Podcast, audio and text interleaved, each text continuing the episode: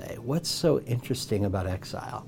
Well, I'm kind of glad you asked. Um, exile is a, a state of being, a state of our condition that I think the church in America, but really around the world, but we sense it acutely here in America.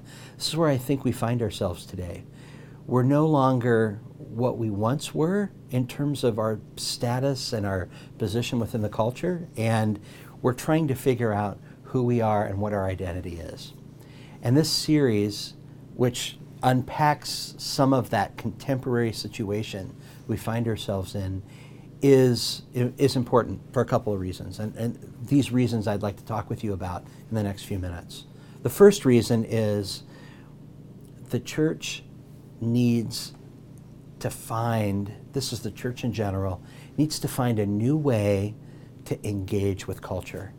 Now, some of the strategies that we've used in the past, I think you can give the names, give the names accommodation, domination, and fortification. What do I mean by those, those ideas?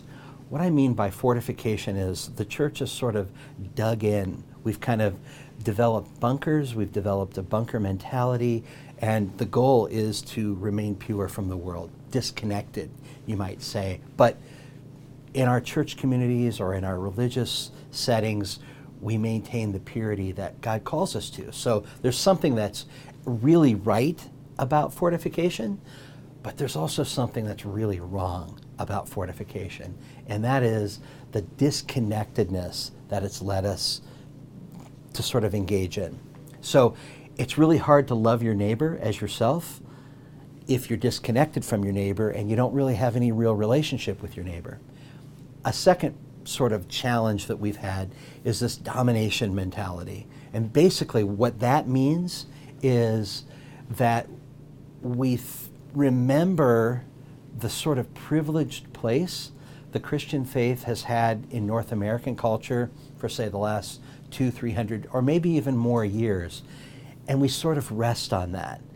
And that is a problem because it makes us lazy and it gives us an expectation that we are going to be served by the world as opposed to us serving the world and sort of being the light to the nations that we've been called to be. There's another real problem that we have when we sort of think in domination terms, and that is we resent the place not being in the place that we once were, sort of culturally speaking.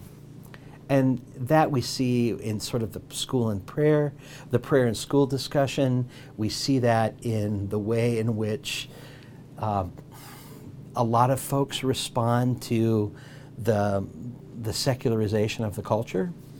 And we we develop resentment. And that's the opposite of loving our neighbor and doing the good that we've been called to do to the neighbor.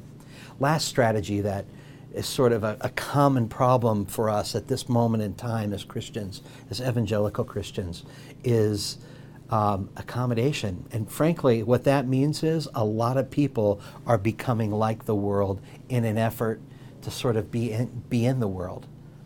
This series, For the Life of the World, re- takes those three common responses and says, what is our salvation actually for?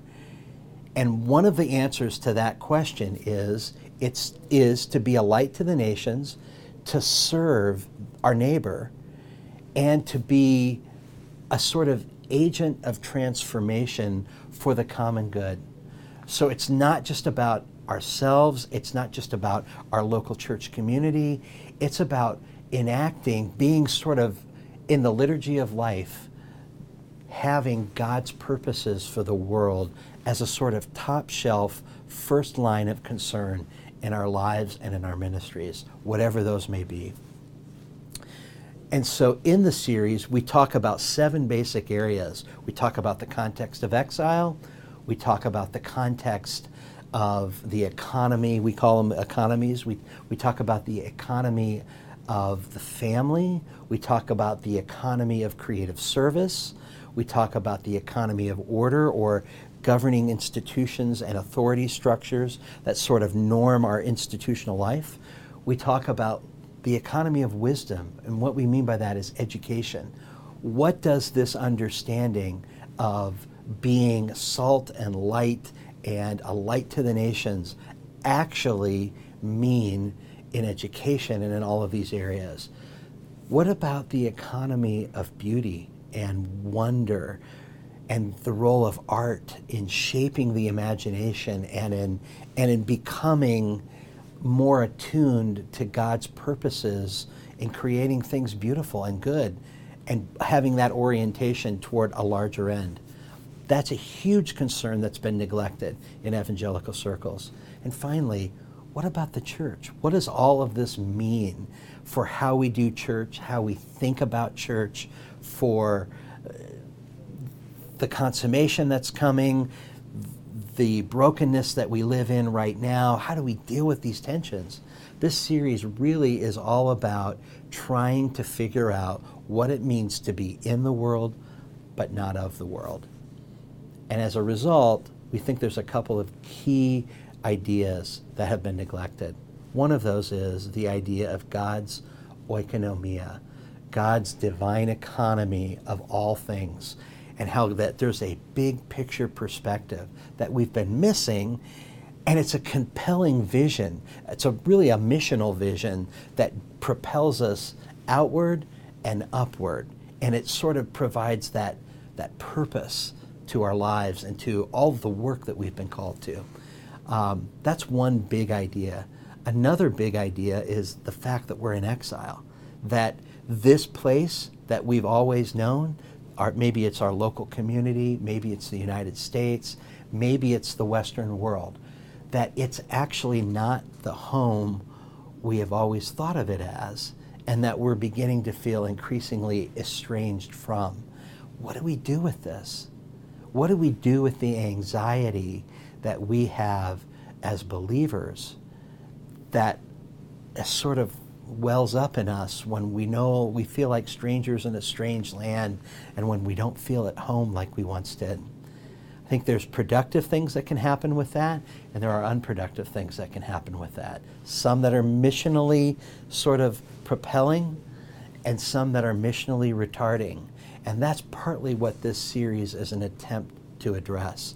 How do we harness the energy that comes from this anxiety and yet at the same time stay focused on the big picture?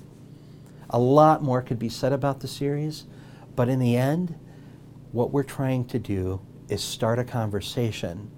We're trying to rekindle the Christian imagination about God's big picture purposes in the world and we hope that you will find a place in this discussion and that in your local churches and in your families and in your communities that you will find a place to engage the parish that you're in, which is your local community, in ways that are productive, fulfilling, and on mission for God's purpose in the world.